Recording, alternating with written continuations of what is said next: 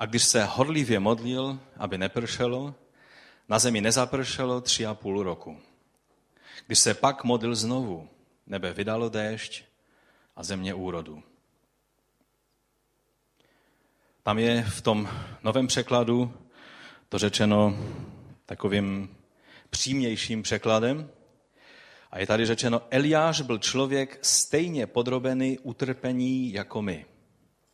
Pomodlil se opravdově, aby nepršelo, a v skutku nezapršelo v zemi po tři roky a šest měsíců. A znovu se pomodlil a nebe dalo déšť. Tady je řečeno, že byl podrobený utrpení jako my a pak se pomodlil opravdově. To mě říká dvě věci. Za prvé, že Eliáš znal ty bolesti a strasti toho, co znamená žít na této zemi a mít ty problémy, které, které máme, prožívat ty útoky, které prožíváme, prožívat slabosti těla tak, jak je prožíváme.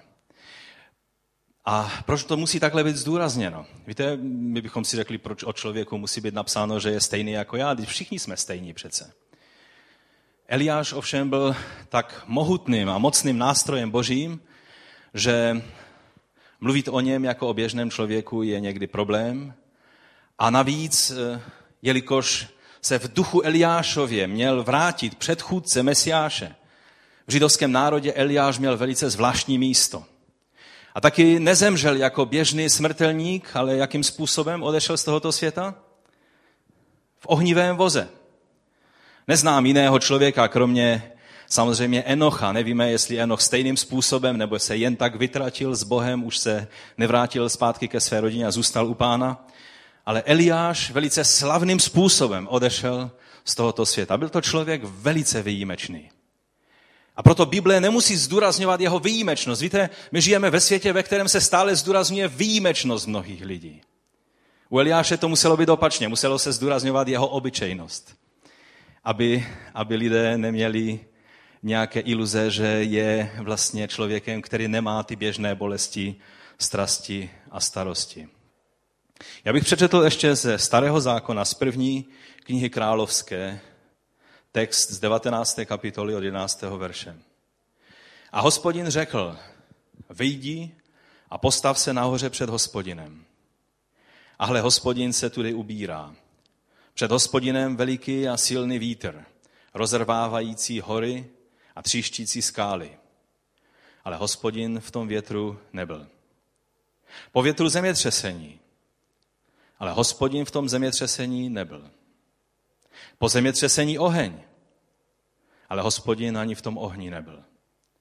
Po ohni hlas tichý, jemný. Jakmile Eliáš uslyšel Zavinul si tvář pláštěm. Vyšel a postavil se u vchodu do jeskyně. A tu mu hlas pravil. Co tu chceš, Eliáši? Zvláštní otázka. Moje otázka na nás každého jednoho dnes je, co formuje tvůj a můj život? Co má rozhodující vliv na tvůj anebo můj život?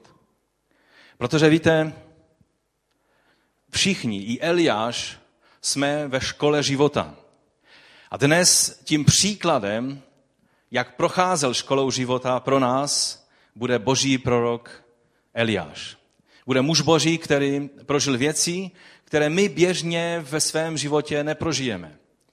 Ale školu, kterou on prošel, ty lekce, které on prožil a kterými musel úspěšně projít a absolvovat je, je potřebné pro každého jednoho z nás, abychom eh, ve svém životě touto lekci nebo tyto lekce absolvovali. Čili otázka, která dnes je a kterou bych chtěl, abychom stále měli před očima na paměti, je to, jestli Bůh má možnost nás ve své škole formovat tak, jak to dělal s Eliášem jestli on skutečně skrze Ducha Svatého má možnost formovat naše životy, jestli Duch Boží má přímý vliv na naše jednání. Nebo co je to, co má přímý vliv na naše jednání? Někdy je dobré si tuto otázku položit, protože pak zjistíme, že vlastně to, co převládá v naší bytosti, v našem jednání, v našem uvažování je tělesnost.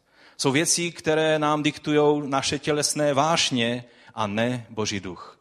A pak je dobré, abychom poslušně si sedli do lavice té Boží školy a prošli další lekci.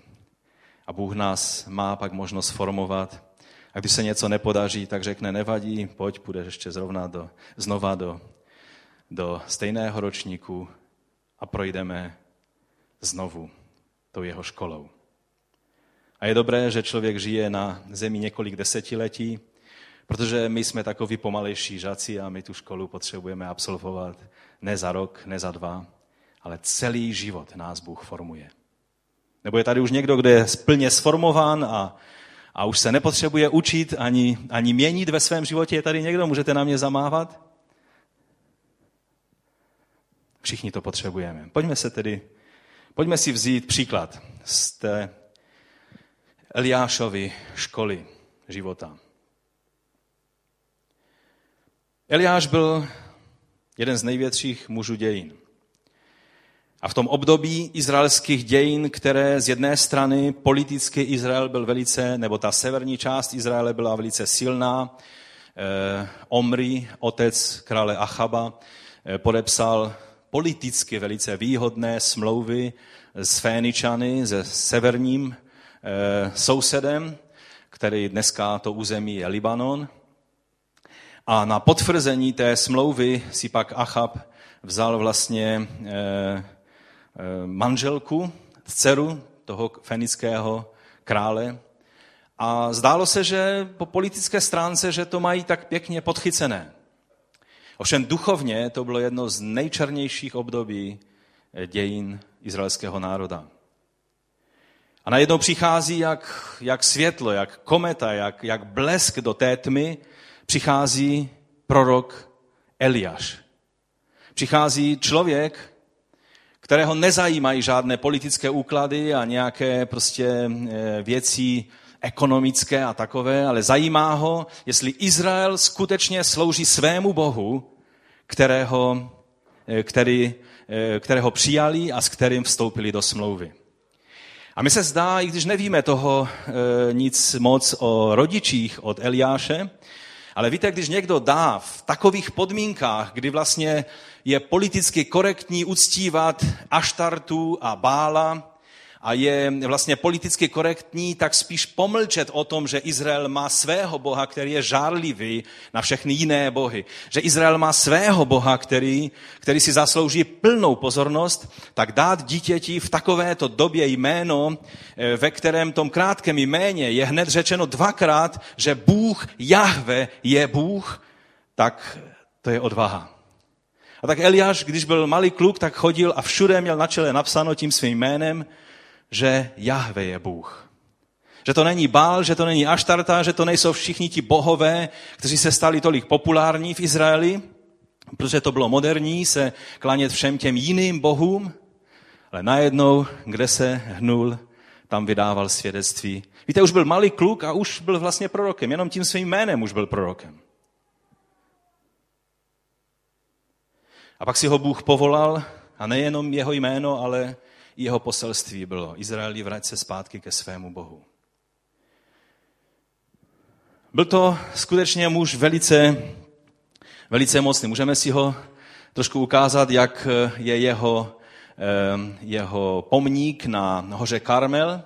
A jinak, když se ještě vrátíme k té fotce předtím, k tomu obrázku, tak ti, kteří byli v Izraeli, jistě poznají, že vlastně je to, je to snímek z hory Karmel směrem na to místo, kde eh, Eliáš svolal celý Izrael a kde vlastně obětovali nejdříve ti báloví proroci a snažili se, seč mohli, a pak zavolal, pozvedl oči k nebi a zavolal Eliáš ke svému Bohu a Bůh seslal oheň.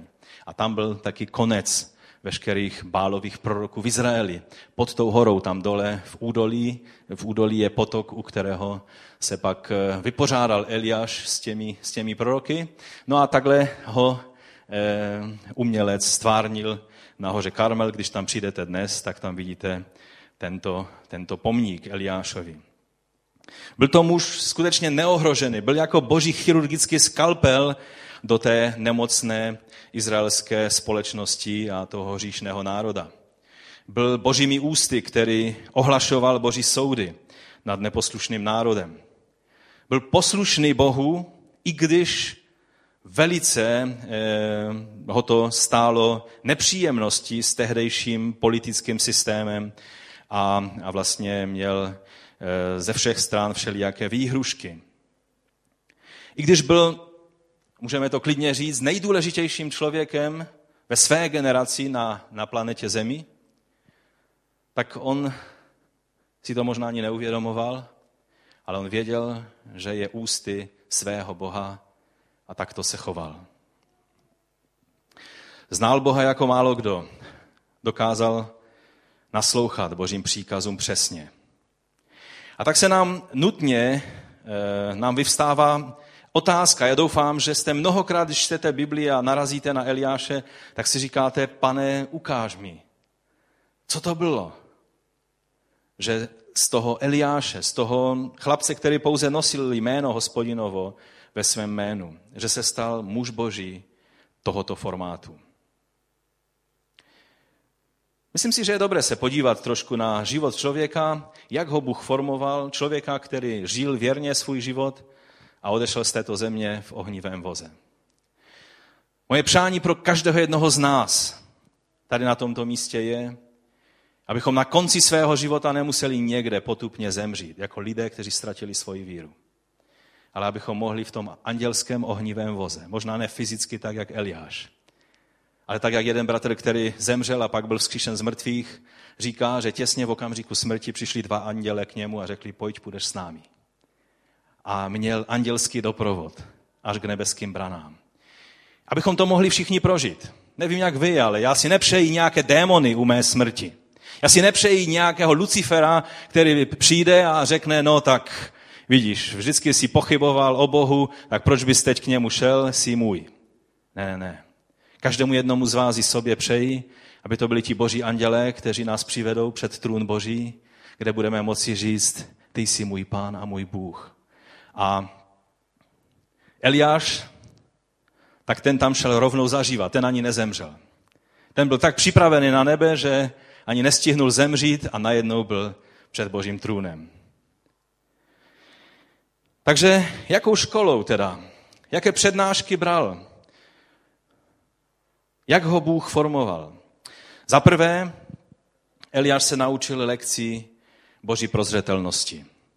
Tu lekci, o které jsme mluvili minulou neděli a ještě tady nám zůstalo boží jméno Jahve Jerech. Bůh vidí, Bůh zaopatřuje.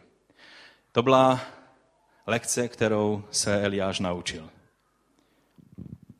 Protože tam, kde je boží poslušnost, kde je poslušnost Bohu, boží vůli, tam je boží zaopatření. Tam, kde je poslušnost, tak Abraham, který poslušně až do posledního okamžiku toužil, aby Bůh zastavil tu jeho ruku, ale v poslušnosti šel až do posledního okamžiku, než Bůh na něho zavolal Abrahame, Abrahame. Poslušnost v naplnění Boží vůle vždycky dává Boží zaopatření. Boží zaopatření vlastně neznamená nic a já vím, že dnes, dnešní křesťanství z toho udělalo obrovský humbuk. A že existují knihy, které když si přečtete, tak znamená, že vlastně ekonomicky nejvýhodnější věc je stát se křesťanem. Já nevím, jak vy, ale někdy být křesťanem znamená ekonomicky dosti nevýhodnou pozici. Jsou křesťané dnes na světě, kterým soustavně berou všechno. Nepustí je, tak jako my za komunistů. Když já jsem chtěl jít na vysokou školu, i když jsem ve střední škole e, patřil spíše k těm lepším studentům, tak když přišlo na lámání chleba a přihlašovali jsme se na vysokou školu, tak studenti, kteří byli, e, měli mnohem menší předpoklady, tak bez problému dostali doporučení a když přišlo na moje jméno, tak mi ředitel školy řekl, Vojnar, ty chceš jít na školu? To si děláš legraci? Tvoje přihláška jde tady do spodního šuplíku. Přece víš, nebudeme o tom diskutovat. Proč? No já jsem samozřejmě věděl proč. A tak to dopadli mnozí, mnozí studenti. A dnes ve světě, třeba v Pakistánu, když jsme byli, tak nám tam říkali bratři, že nejčastějším zaměstnáním křesťana je, víte co? Zametání silnic. Že to je taková práce, kterou jim nechají dělat.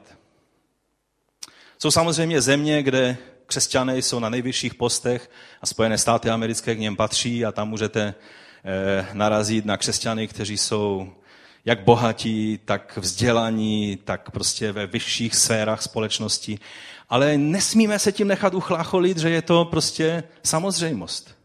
Ale já vám chci říct, Bůh se stará jako ten, který zaopatřuje i pro ty metače na silnicích Pakistánu. On je ten a oni by vám řekli nádhernější svědectví, než máš ty a já. O tom, jak Bůh je věrný a jak zaopatřuje. Protože boží zaopatření znamená mít dost na vykonávání boží vůle. A tak eh, vidíme Eliáše, jak mu Bůh ho posílá k potoku, kde tekla čerstvá voda.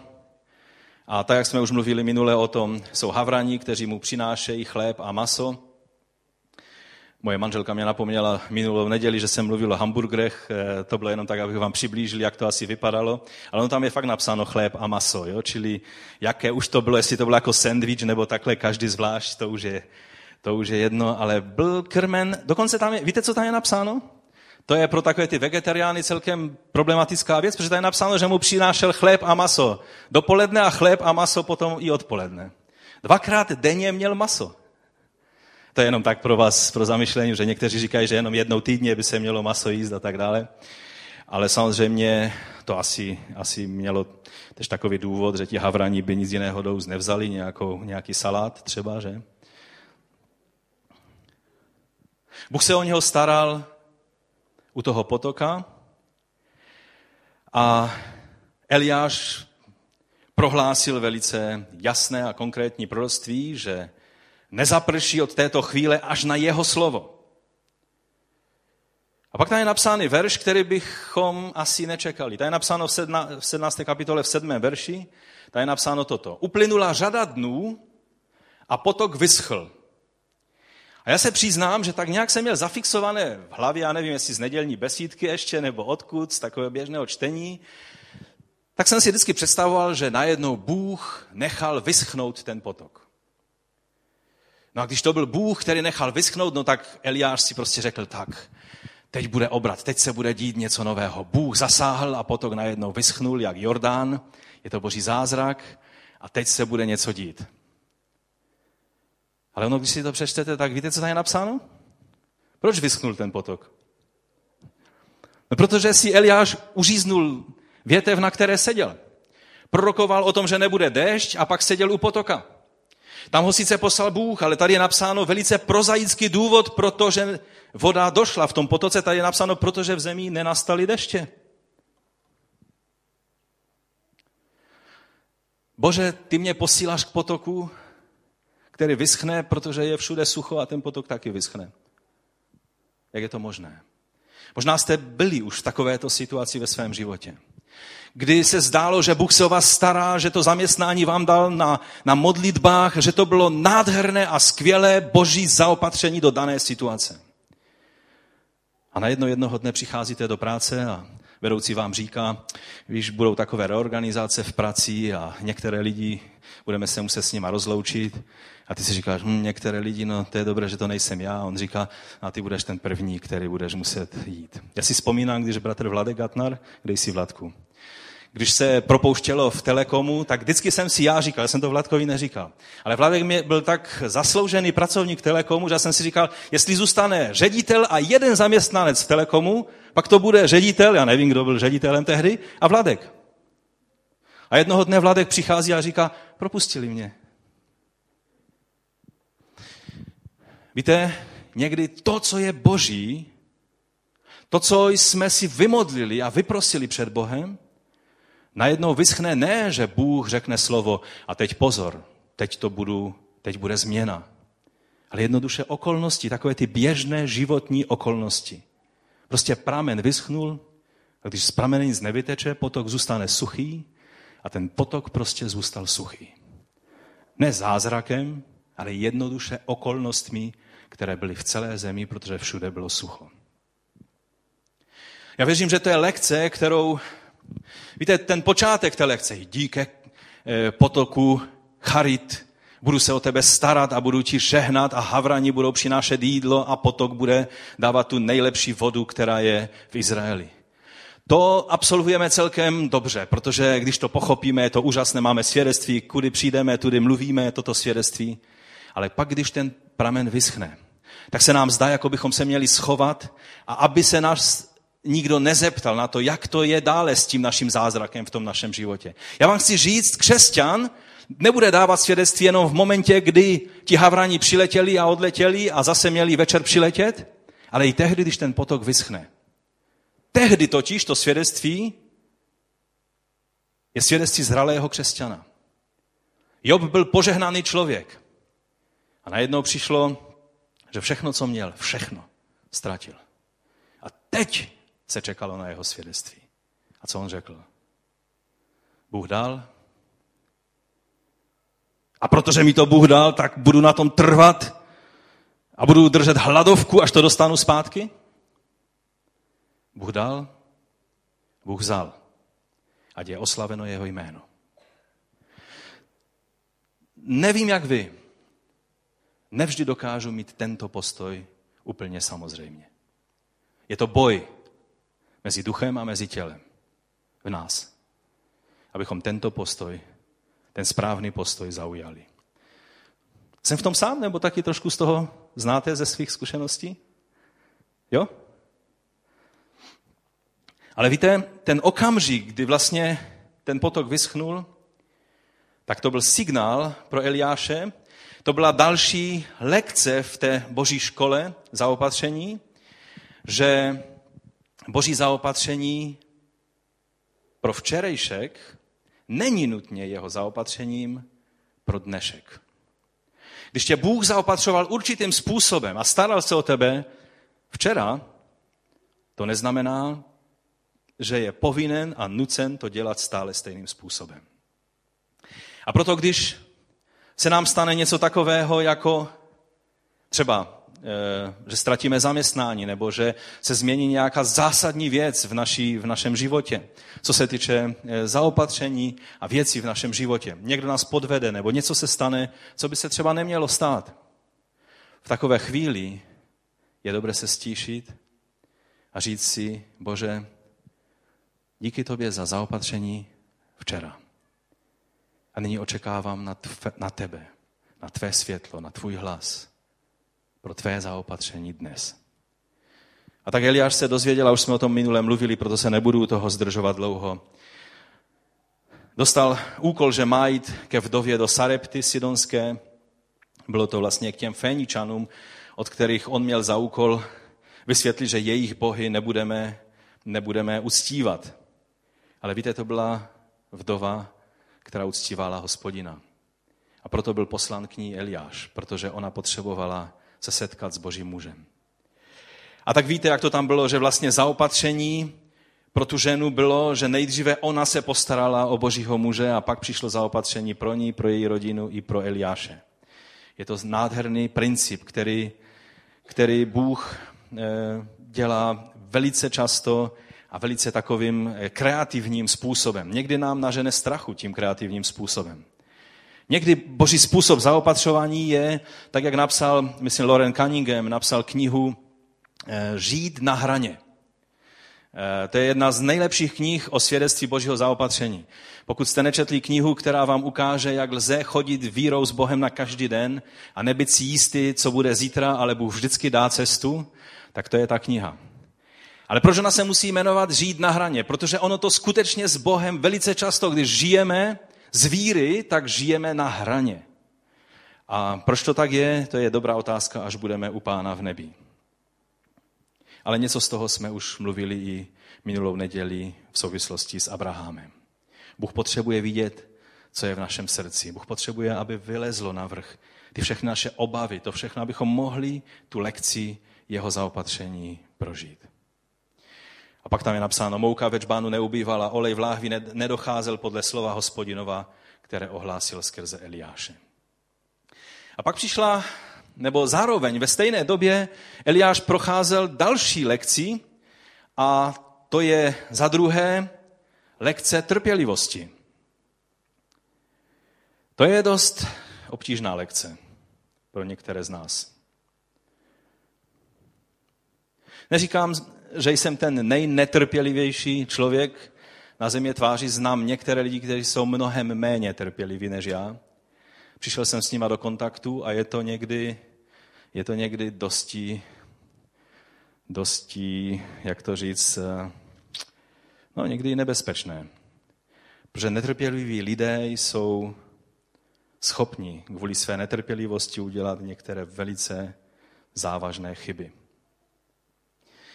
Víte, když je napsáno, že měl jít tam k tomu potoku, kde se Bůh bude o něho starat, pro každého z nás, pro takové ty usedlejší typy z nás, bych řekl, řekli, a chvála pánu, budu tam obdivovat přírodu, tam bude hezky určitě, protože to je takové místo za Jordánem, kde, kde je takové tiché místo, schované. Nebudu muset stále být na očích vojákům Achabovým, budu takhle pěkně schovaný. Víte, ale Eliáš nebyl ten typ člověka. Eliáš byl nástrojem pro krize. On byl skalpelem pro operací, pro záchranu pacienta pět minut před smrti. On byl božím hlasem, který měl králi říct, králi si v hříchu. On měl celému národu, on byl, on byl sformovaným nástrojem, který před celým národem se měl postavit a říct, jak dlouho budete kulhat na obě nohy. To bylo něco, co bylo velice vlastní Eliáši. On se cítil dobře a věděl, ano, to je moje místo. Mé jméno je Eliáš, Bůh, Jahve je Bůh, žádný Bál je Bůh, protože jinak bych se musel jmenovat nějaký Elibal, ale já se jmenuji Eliách, Eliahve, Bůh je Jahve.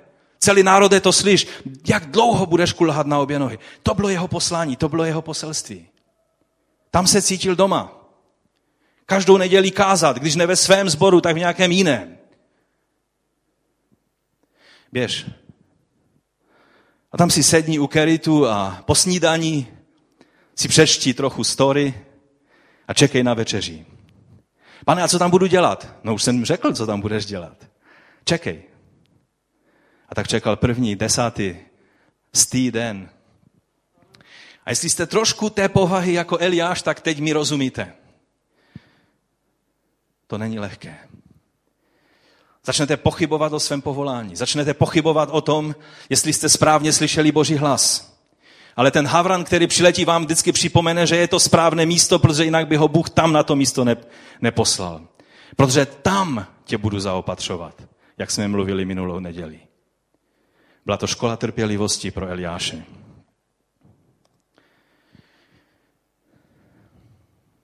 Je to boží milost, když dokážeme čekat na Boha na ten jeho čas. Je to chyba, pokud se podvolíme své tělesnosti a začneme jednat v netrpělivosti. Jakub říká, že za vzor, to je pátá kapitola, desátý verš, za vzor ve snášení zlého a v trpělivosti si, bratři, vezměte proroky. A když mluvil v trpělivosti proroky, já si myslím, že jeden z těch proroků Jakub měl na mysli Eliáše. On ho pak v té páté kapitole ještě ještě znovu zmiňuje, takže určitě mluvil. A tady je vzor ve snášení zlého a v trpělivosti. Na začátku Jakub svého e, listu píše o vytrvalosti a trpělivosti. To jsou vlastně dvě slova, která znamenají velice podobné věci. Znamená snášet zlo bez reptání a bez toho, aby to vyvolalo negativní reakce u nás. A sami si odpověste, jestli toho jsme schopni.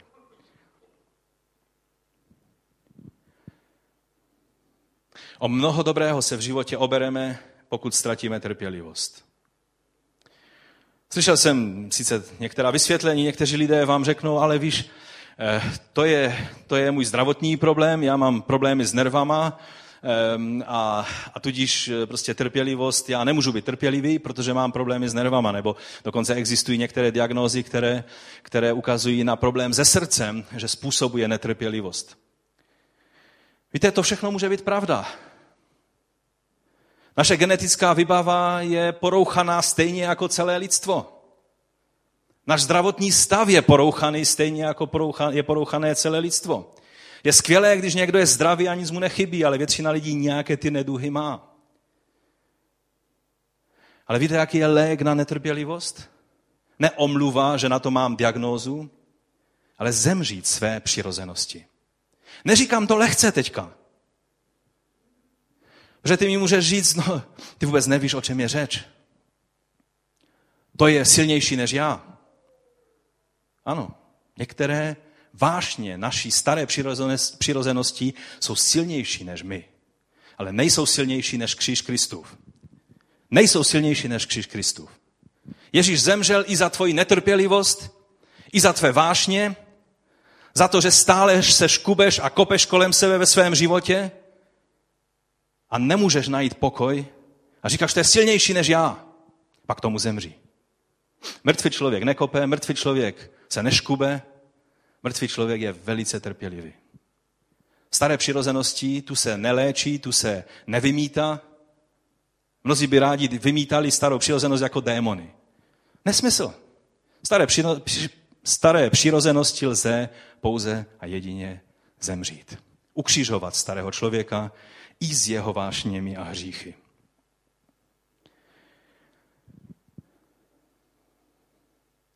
Nový zákon nám taky ukazuje trpělivost v souvislosti s odpuštěním, protože někdy naše netrpělivost je buď výsledkem našeho neodpuštění, anebo způsobuje eh, naše neodpuštění.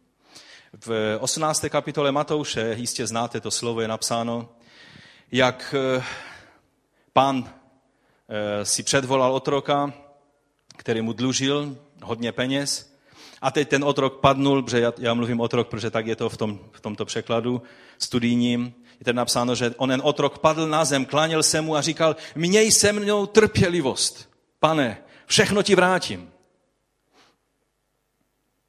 No a pan měl trpělivost, protože Bůh má trpělivost. Ten pán představuje Boha. On má trpělivost s námi. Kdyby neměl, tak tu nikdo z nás není. Nikdo. Ale pak ten otrok vyšel na ulici a už se cítil mnohem lépe, protože mu byl odpuštěn dluh. A najednou k němu přichází jiný otrok, spoluotrok, tady je napsáno spoluotrok.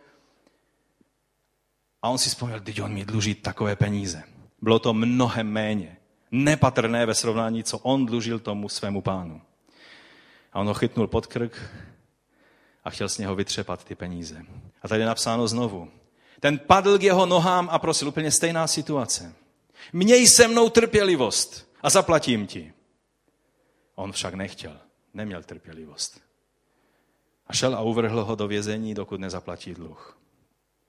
Jak dopadnul tento otrok, který neměl trpělivost? je napsáno, že ho ten pán vydal trápičům a uvrhl do žaláře.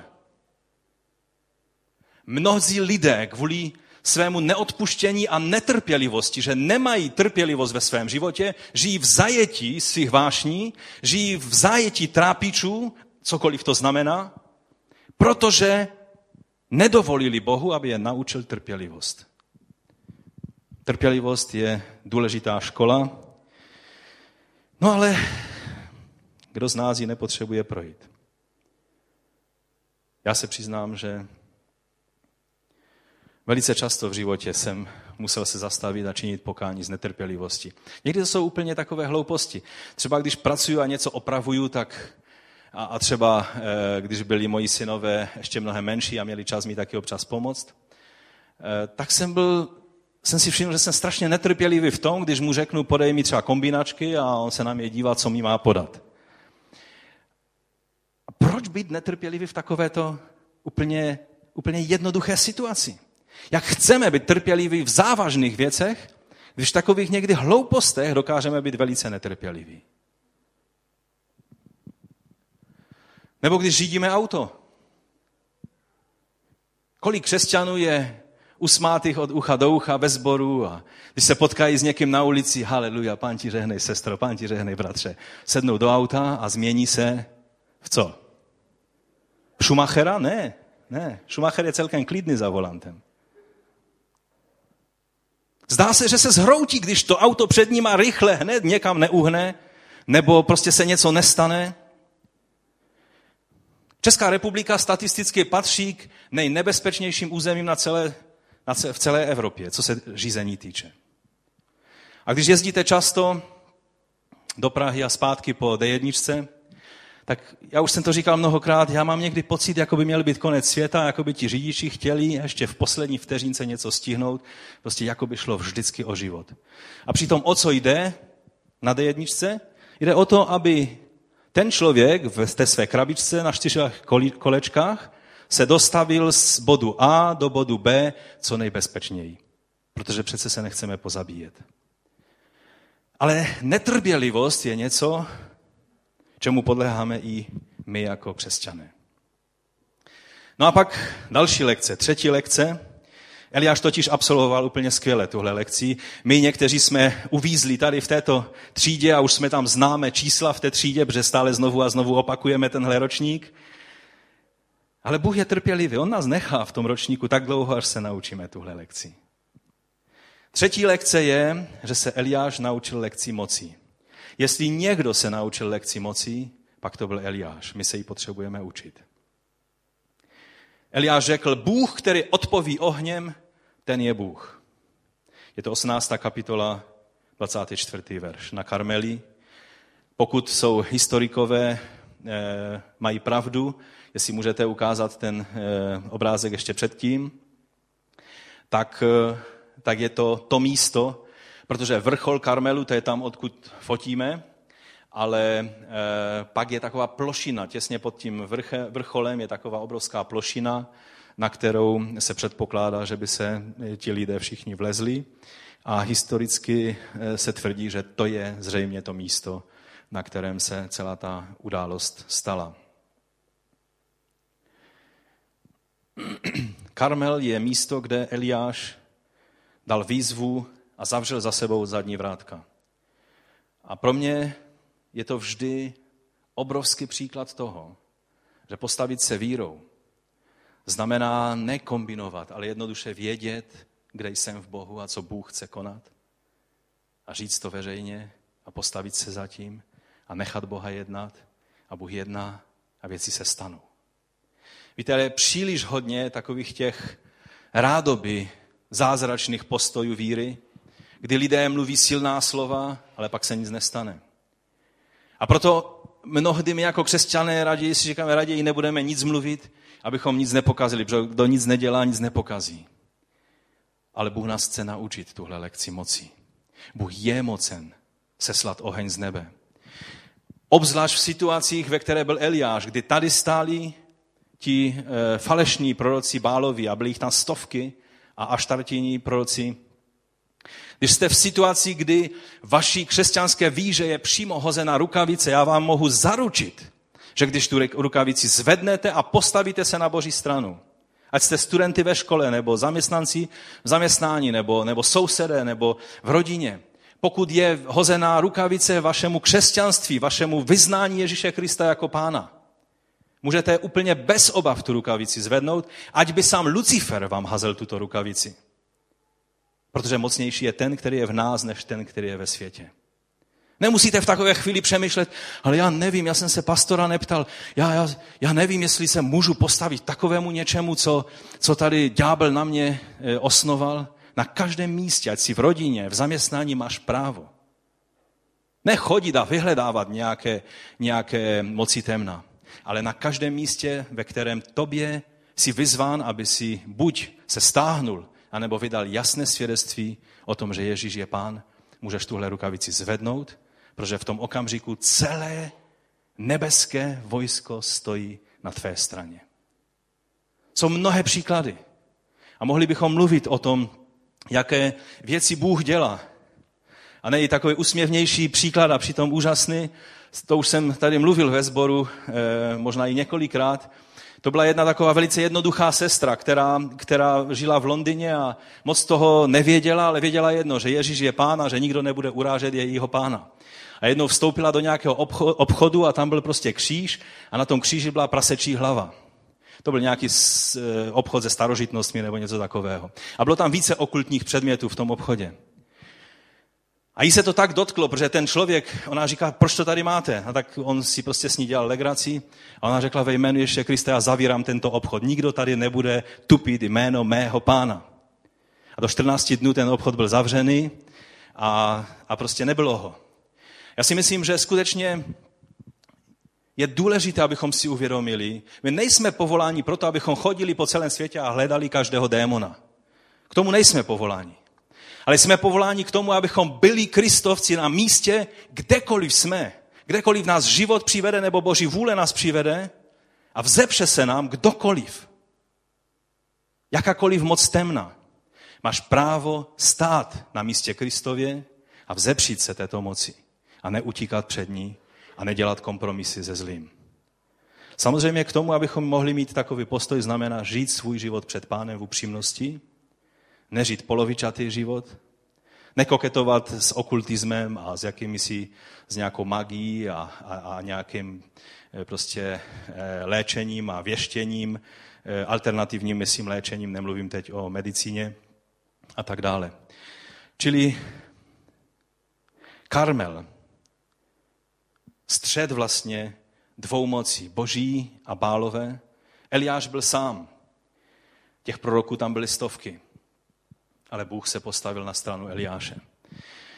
A víte, někdy si říkáme, Eh, takový ten příklad z toho, že ti, ti, ti druzí, ti báloví proroci tam poskakovali, tancovali, nařezávali se, tekla z nich krev, křičeli, volali. Eliáš stál z boku a říká, no musíte křičet víc, protože možná si zrovna odskočil nebo zrovna cestuje, e, takže on možná neslyší, možná už taky je starší, že, ten bál a měli byste víc křičet. Dělá si prostě z nich legraci.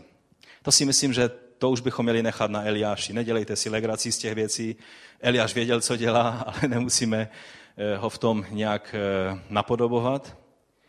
Ale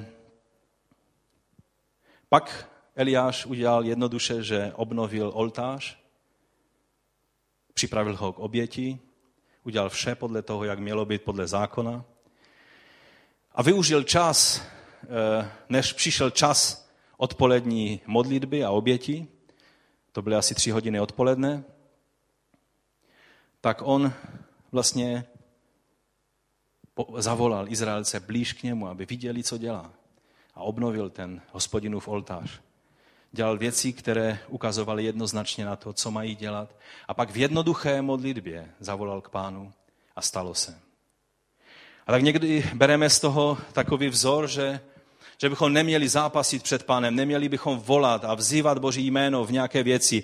Když přece Eliáš jenom řekl a stalo se. Víte, je dobré si uvědomit, že všechno má své místo. Jsou lidé, kteří na veřejnosti před pohany křičí a volají a prostě, eh, když chtějí vysvobozovat z démonu, tak křičí víc než ten demonizovaný člověk a, a dělá se obrovské věci, které, kterým ti lidé z tohoto světa vůbec, ne, vůbec nerozumí a spíš, spíš z toho mají obrovský šok a zmatek. Jsou lidé, kteří, kteří na veřejnosti tu svoji křesťanskou horlivost dávají najevo víc tím, tím zjevným způsobem, než to dělali ti báloví proroci. A když přijdete do jejich komůrky, tak je prázdná, protože se nepoužívá. Eliáš byl jiný člověk. On, když už bylo, přišlo na lámaní chleba a měl sestoupit oheň z nebe, on byl tak v boží přítomnosti, On byl, jemu tak bylo jasné, co Bůh v té chvíli bude dělat, že mohl jenom klidně říct, pane a nyní, přeje připravené sestup se svojí mocí. Ale ve své komůrce to byl modlitevní bojovník. Jak to mohu tvrdit? Za prvé, že Jakob o něm říká, že Eliáš se modlil, jak to tam bylo v tom přesnějším překladu, v tom studijním? opravdově se modlil. Někteří to překládají jako usilovně se modlil. Nebo horlivě se modlil. To slovo opravdově je velice dobré, dobrý překlad z toho důvodu, že, že existují modlitby, které nejsou opravdové. Někdy se lidé modlí, protože je slušné se pomodlit. Někdy se lidé modlí, protože se všichni modlí, tož nebudu žádná výjimka tady, že? Eliáš se modlil opravdově a pak se zase modlil a jednou nepadal déšť a pak se zase modlil a padal déšť. Protože Eliáš věděl, co znamená se modlit. A když před králem Achabem tam teď mohl říkat, a pane, teď ať se potvrdí, že jsem duchovní a horlivý a, a tak dále. Ne, ne, ne. Víte, co řekl Achabovi? Připrav se, že za chvíli tady bude déšť. Nejdříve mu řekl, jez a pí, protože slyším hukot deště. Dal velice odvážné vyznání. Neklečel tam před Achabem, nemodlil se v jazycích, ne, nedělal tam hodinovou modlitbu před Achabem. Počkej, já musím teď, teď přijmout slovo od pána. On věděl, co má udělat oko v oko s tím pohanským, sice izraelským, ale bezbožným králem. Řekl jasné vyznání víry. A co udělal pak? Pak šel na tu stejnou horu Karmel. Na vrchol hory Karmel. Tam, kde je ta rozhledna teďka. A tam je napsáno, že se posadil, dal hlavu mezi kolena a modlil se. A to nebyla taková ta modlitba, pane, jestli je tvoje vůle, ať, že má zapršet, ať zaprší. A když není, tak nebude pršet. On se modlil tak dlouho, až uviděl jasné znamení, že déšť přichází. Poslal svého sluhu přes ten kopec, takhle na druhou stranu je pohled na město Haifu a, a na moře. A říká, běž se podívat, co vidíš? No pane, nic tam není. Tak běž sedmkrát. Sluha trénoval, tak přes ten kopeček chodil a díval se. A najednou přiběhl a říká, vidím obláček jako dlaň. A říká, super, to je to, na co jsme čekali. Tohle je modlitba. Opravdová modlitba, která čeká výsledek, která čeká na vyslyšení, která se nepomodlí jenom zdvořilostní modlitbu, ale kde je očekávání na pána. A víte, všechno na správném místě. Tady byl Eliáš se svým sluhou, tady měli tu svoji komůrku, tady se modlili, protože skutečně volali k pánu, neproducirovali se před nikým, ale tady byl čas zápasit před pánem. A pak, když stál před králem, tak měl možnost říct slova víry. Když byl na Karmeli a ti všichni pohanstí eh, eh, kněži ho pozorovali, každý jeho krok, tak stačila jednoduchá věta víry. Víte, a proto všechno chce svoje. A všechno na správném místě. A měli bychom si tuto lekci moci, eh, myslím si, ji projít, absolvovat a naučit se ji. Víte, ale tady mluvíme o obrovských věcech, o věcech, které hýbaly celým Izraelem. Ale víra v boží zásah někdy může být taková zcela obyčejná víra, taková v běžných záležitostech života. Nevždy jde o osud národa, nevždy jde o osud života člověka. Někdy jde o jednoduché věci, kdy prostě důvěřujeme pánu, že, že to nebo ono dopadne dobře. Třeba minulý týden, když vemu takový úplně příklad, na kterém e, opravdu moc nezáleží, tak jsme chystali piknik a kdo z nás si nepřál hezké počasí? Asi pár dnů před, e, před tou nedělí jsem se podíval do svého telefonu, kde to počasí je celkem přesné a dost se nemýlí. A tam bylo přes celý víkend úplně déšť, déšť, déšť, déšť, déšť, 15-17 stupňů teplota. Takže jsme v kanceláři o tom mluvili. Já říkám, Jano eh, hlásí déšť úplně až, až přes celý víkend. A Jana tehdy řekla něco, eh, co mě překvapilo. Ona řekla, a já mám víru, že bude počasí. Říkám, víru v počasí. Já jsem jí tehdy řekl, já mám víru ve finanční zaopatření, s tím nemám problém, ale s počasím tam, tam vždycky tápu, tam s tím mám problém. Já skutečně eh, věřit, že bude zítra hezky, mám větší problém, než věřit, že když budeme zítra potřebovat milion, tak nám ho Bůh dá. Každý má víru v tom, na tom svém místě. No a tak e, přišla neděle, když jsem se ráno podíval z okna, tak pršelo a bylo zataženo úplně jak na 14 dnů dopředu. Tak si říkám, no ten můj telefon, ten nikdy nelže. No a připravoval jsem se na kázání. A když jste přišli na piknik, tak počasí bylo jaké? Pro mě absolutně ideální. Nebylo teplo, bylo sluníčko. A pak, když jsem přišel domů, z toho pikniku jsme přijeli domů do Chotěbuze A to byl tak zvláštní úkaz, to jsem snad ještě nikdy neviděl. Mezi Těšinem a Chotěbuzí byla úplně dělící čára a nad Chotěbuzí vysely absolutně černé mraky, jako by mělo pršet měsíc v kuse. A bylo to uťato v jednom místě mezi Těšinem a Chotěbuzí. Vůbec se to nehýbalo, stálo to na místě a nad Těšinem bylo modré nebe.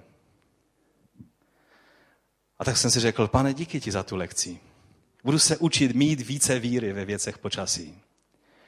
A víte, právě, že někdy čekáme, že víra to znamená jenom v těch věcech, které jsou obrovské a kdy jde o všechno, ale pán chce, abychom chodili vírou i v běžných věcech. A proto je dobré, abychom se učili a někdy, abychom se učili i od druhých křesťanů. Mezi sebou navzájem se povzbuzovali ve víře. Já si vzpomínám, a ti, kteří byli na té, na, chodili na ty rodinné rekreace už dost dávno, jak eh, jsme byli v Albrechticích, já jsem tehdy byl ještě hodně mladý, takže už je to hodně dávno. A tehdy tam byl nějaký host, eh, eh, jmenoval se Johannes. Ale jelikož byla, byla takové to utajení, ilegalita, ty, ty, ty rekreace se děly tak dosti, dosti tajně, takže víc jsme se o něm nemohli dozvědět. A on mluvil boží principy a vyučoval velice skvěle. Pamatujete si to, bratři Vladek nebo Stašek? Jsi tam určitě už taky tak, tež byl. No a najednou prostě přišly mraky a, a, a prostě zatáhlo se a začínalo poprchávat. Zdálo se, že, že budeme mít narušené, to byl taborák, my jsme seděli venku, že to bude narušeno. A on přerušil své kázání a říká, věříte v to, že když přikážeme té bouří tomu dešti, že on se zastaví a že, že nás nechá na pokoji? A my všichni jsme se tak dívali, no tak teoreticky věříme, že všechno, Bůh může cokoliv. A že tak pojďme, postavme se a přikážeme tomu dešti, ať prostě jde pryč. A... No a tak jsme se postavili, pomodlili. On nejenom, že se modlil a prosil, ale prostě přikázal tomu dešti. My jsme se posadili, on pokračoval dál v kázání, ale já už vůbec nic nevím o tom jeho kázání, protože stále jsem jenom pozoroval oblohu, protože skutečně všude lilo, ale nad námi, nad námi byl kruh bez jedné kapky deště. A pro něho to bylo takové normální, on se ani jednou nad tím nepozastavil, prostě pokračoval dál ve službě. Pro mě to bylo obrovské svědectví a myslím si, že pro nás všechny, co jsme tam byli. A ponaučení, že Bůh skutečně, když víme, co chce udělat, můžeme se postavit vírou a on to udělá. Protože víra je živá. Není to jenom nějaké snažení. Pojďme k další lekci, protože můj čas se končí. Čtvrtá lekce je lekce ochrany. Víte, každý křesťan se potřebuje naučit lekci ochrany. Když už mluvíme o těch rekreacích, tak si vzpomínám, jak, a taky to souviselo s deštěm, ale tehdy bylo potřebné, aby lilo jako z konve, protože v těch některých setkáních, tehdy tam byl, myslím, bratr Fabián z Maďarska a bylo tam spousta, spousta lidí na zahradě, všude se sedělo, bylo tam spousta lidí na zahradě. Když by přijela policie, tak by viděli prostě, že je tam spousta lidí, že to, eh, sice se tomu říkalo rodinná rekreace, ale že ta rodina byla velice široká. A najednou začalo lít. A lílo a žádný Johannes tam nebyl, aby přikázal dešti jít pryč, naštěstí. Tak eh, Všichni se museli narychlo stáhnout a všichni zalezli eh, k bubíkům domů. Prostě byli jsme tam namačkaní hodně. No a tak ani, jedi, ani jediný človíček nebyl venku a najednou zazvonil zvonek a Maňka, sestra od Vladka, manželka eh, bratra Rudka, přiběhla velice vyplašená a říká, policie je u dveří. No a v té době tehdy policie, to nebylo jako dnes, dnes řeknete, no fajn, co se děje, koho hledají, budete s nima spolupracovat, protože přece policii jde o to, aby, aby, eh, tak říká Boží slovo, trestali ty zlé a ochránili ty dobré lidi. A, a tak jsme všichni stuhli, co bude. No a tak bratr Rudek šel ke dveřím a oni přivedli dva malé kluky, kteří byli ze Slovenska, kteří byli s námi na, tom, na té rodinné rekreaci. Akorát, že to byli takový trošku nezbedové malí a oni nám utekli aniž jsme to spozorovali, tak oni tady šli do Těšina, pro ně byl velký zážitek, že město na dvou stranách řeky, každé je v jiné zemi. A tak si řekli, musíme do toho Polska se nějak dostat a tak eh, nějak mezi týraky se dostali eh, do Polska. Tam za nějakých pár českých korun koupili jedny zápalky a chtěli se dostat zpátky, zase stejnou cestou, ovšem už je hraniční policie eh, chytla No a teď e, kluci začali brečet, že, a všechno možné, odkud jste? No my jsme u strejdy, ještě že řekli takovou větu, my jsme u strejdy na prázdninách. U kterého strejdy, pojďte, ukážete nám, no a přijeli a byli u bubíků u dveří. Když by přijeli o hodinu dřív, byla by spousta lidí venku a nemuselo to dopadnout tak dobře, ale ale boží ochrana funguje a mohli bychom mluvit každý z našeho života. Momenty, kdy skutečně Bůh nás chrání. Jednou jsem před pár měsíci zažil takovou zvláštní situaci, kdy jsem z Malenovic a když jsem odcházel z toho hotelu k autu, tak najednou úplně takový, takové velice silné nutkání. A když už e, někdy jste zažili, že pán k vám dost jasně a nutkavě mluví, tak, tak to rozeznáte. Bůh mi prostě dával velice silné nutkání, ať si dám pozor, že ďábel mi bude chtít ublížit tou cestou. To se mi stalo jenom jednou v životě v té, v té chvíli. No tak jsem šel k autu a říkal, no tak co mám dělat? No pojedu, ale budu dávat pozor. Tak jsem jel takovým tím předpisovým způsobem. Do zrcátka jsem se díval víc než před sebe.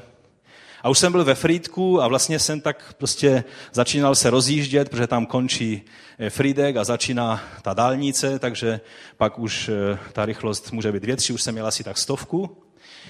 A tak jsem plynule, tak nějak bez nějakého spěchu předjížděl další auto a stále jsem se díval do zrcátka.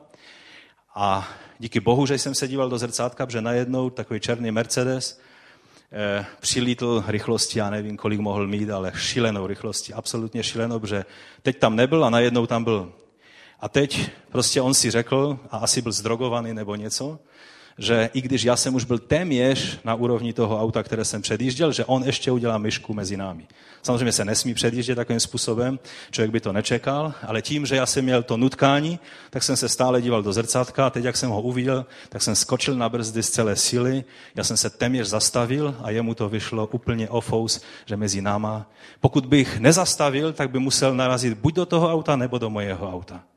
Takže samozřejmě jsem si uvědomil, že Boží ochrana je to, co Bůh dává někdy vědomě, že o tom víme, ale někdy nás Bůh chrání, ani nevíme, že nás ochránil. Někdy andělé mají s tvým životem hodně práce a ty o tom nevíš. Ale Boží ochrana je to, s čím můžeme počítat.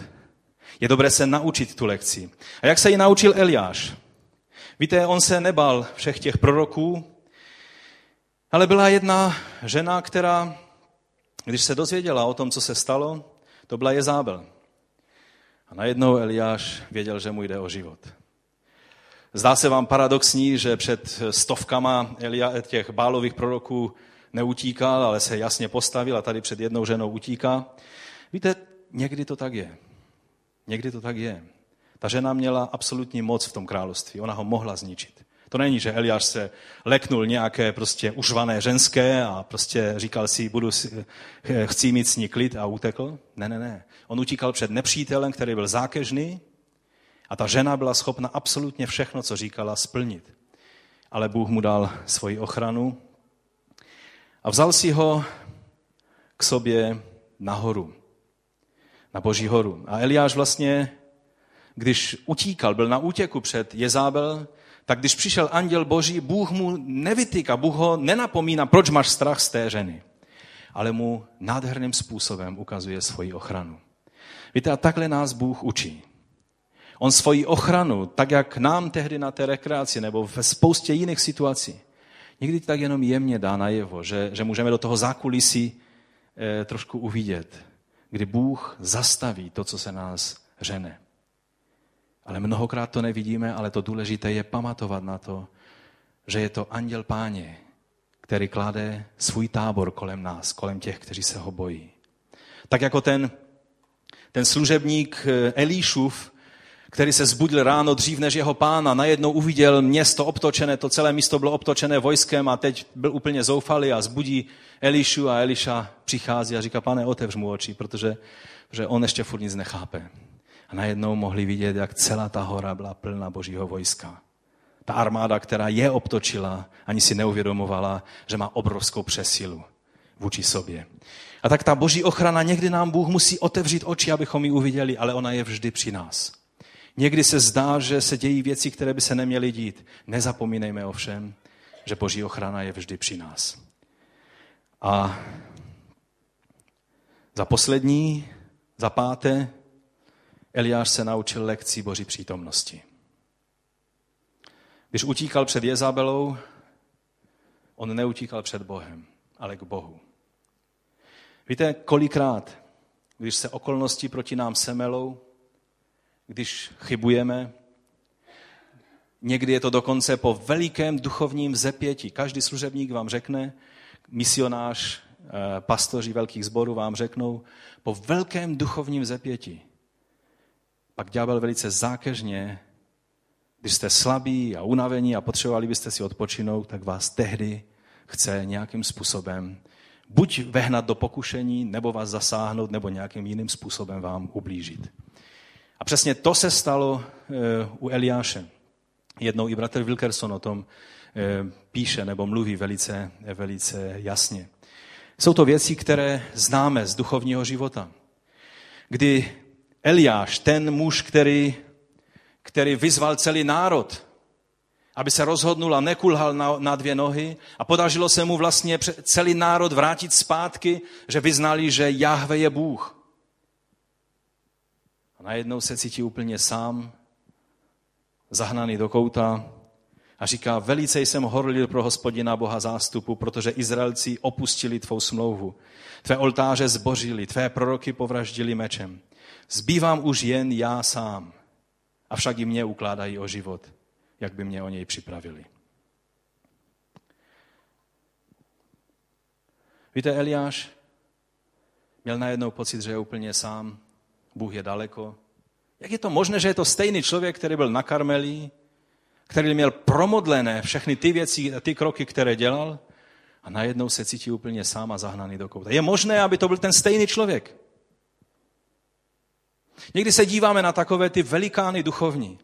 Na bratří, jako je teď, co bude v Bohumíně, eh, na návštěvě ten bratr Jun, člověk z nebe, o kterém je napsána kniha. Někdy si myslíme, že ti lidé nejsou vůbec lidé, že, že oni nemají takové ty problémy s únavou, někdy i s depresí, někdy prostě s, s pochybnostmi, eh, jestli to všechno je správné a tak dále. Někdy z nich děláme supermany, jako by vždycky z nich vypadnou jenom ty pozitivní věci, jenom ty odvážné věci. A najednou vidíme Eliáše, jednoho z největších velikánů starého zákona. Jak tady mluví věci, které byly absolutně zjevně nepravda. On sám, kdyby trošku uvažoval, tak věděl, že ví o lidech, o které se staral Obadiáš, o které se, o které se staral služebník, který tam dával jídlo prorokům, kteří byli schovaní.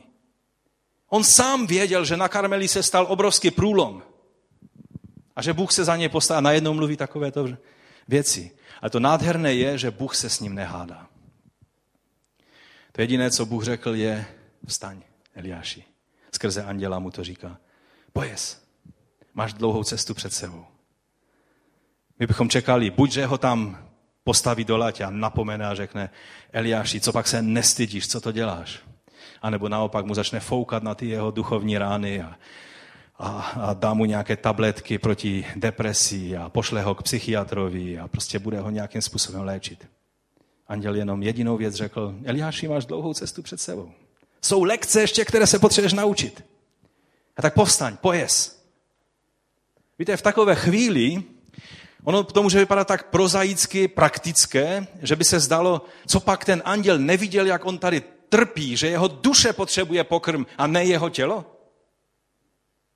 Řekli byste si to v té situaci? Já ano. Nedávejte mu teď chleba a maso. Teď potřebuje vyléčit své srdce, bolavé srdce. Jsou celé složité systémy vnitřního uzdravování. A snaží se různým způsobem léčit prostě tu duši. A anděl si ani neuvědomoval, že ta jeho duše je tak zraněná a říká, tady máš sendvič. Pojez.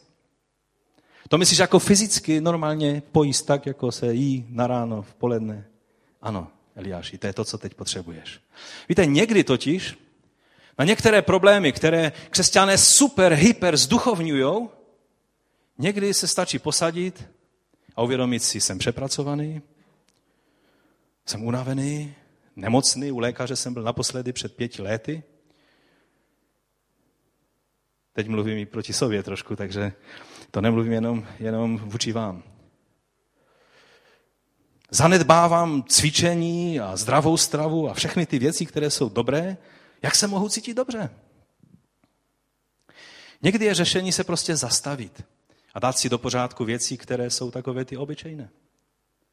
Věříte tomu? Ne, ne, vy se tak díváte na mě, ne, ne, to je, tam je velice hluboký duchovní princip. Ano, on tam je, ale, ale začíná u toho, že Eliáš se musel posadit, říct, pane, děkuji ti za ten chléb vezdejší a prostě normálně se najíst.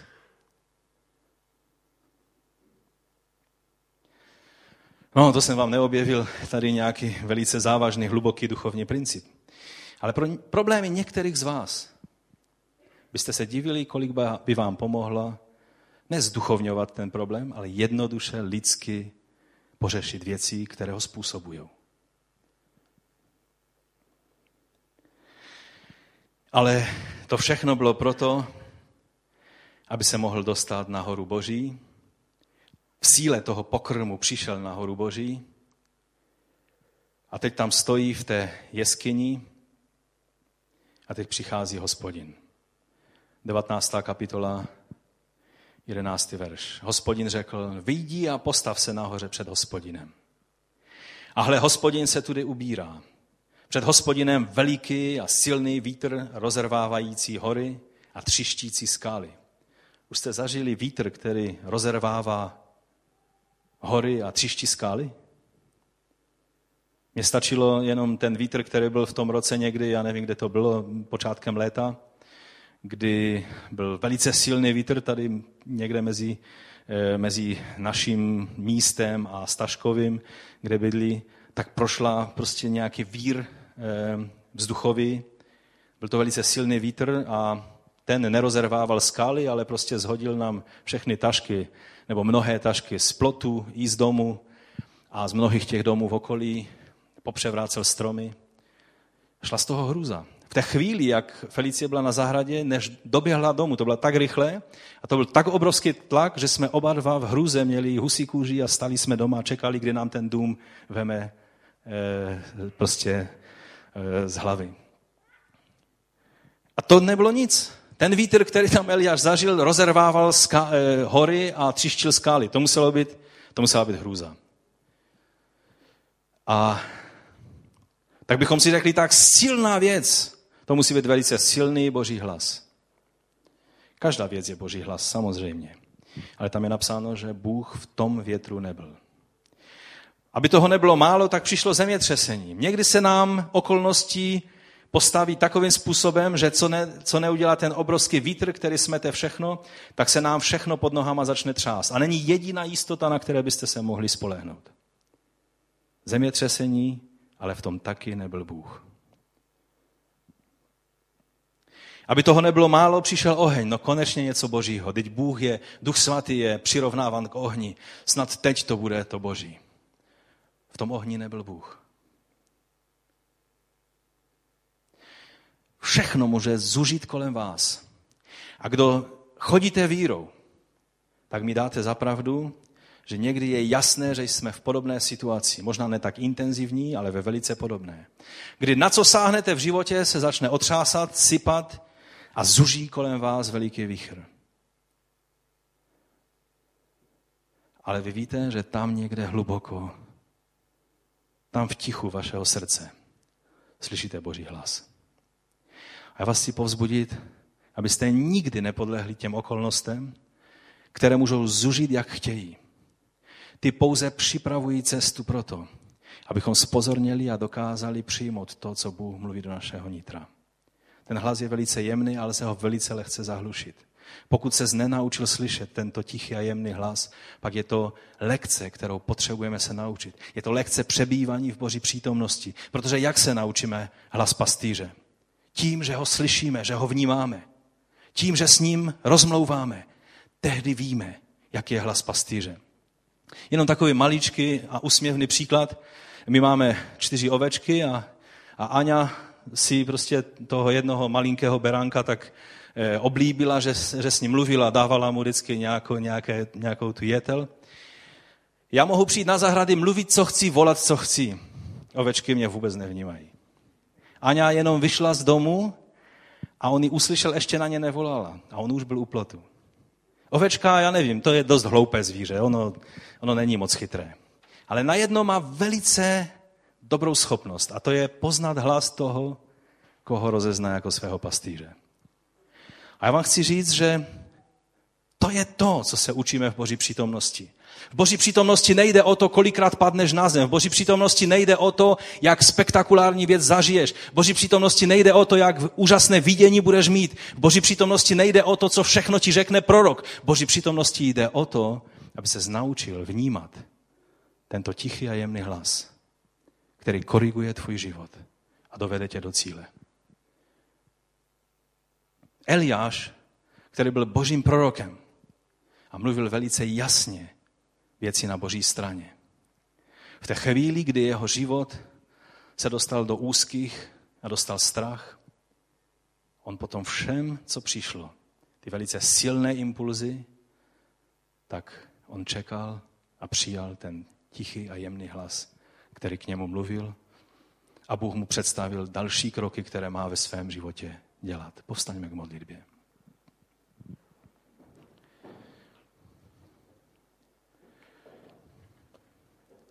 To jsou lekce, které nejenom Eliáš, ale ty a já se potřebujeme naučit.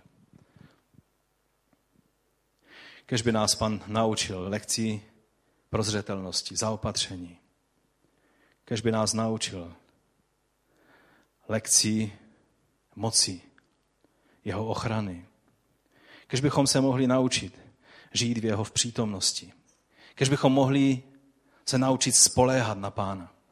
Kež by nás jeho duch vedl tak, aby vždycky v těch klíčových okamžicích, kdy máme udělat nějaké rozhodnutí ve svém životě, aby se nám nestratil v těch přehlušujících vlivech tohoto světa, ten tichý a jemný hlas, kterým Bůh k nám mluví.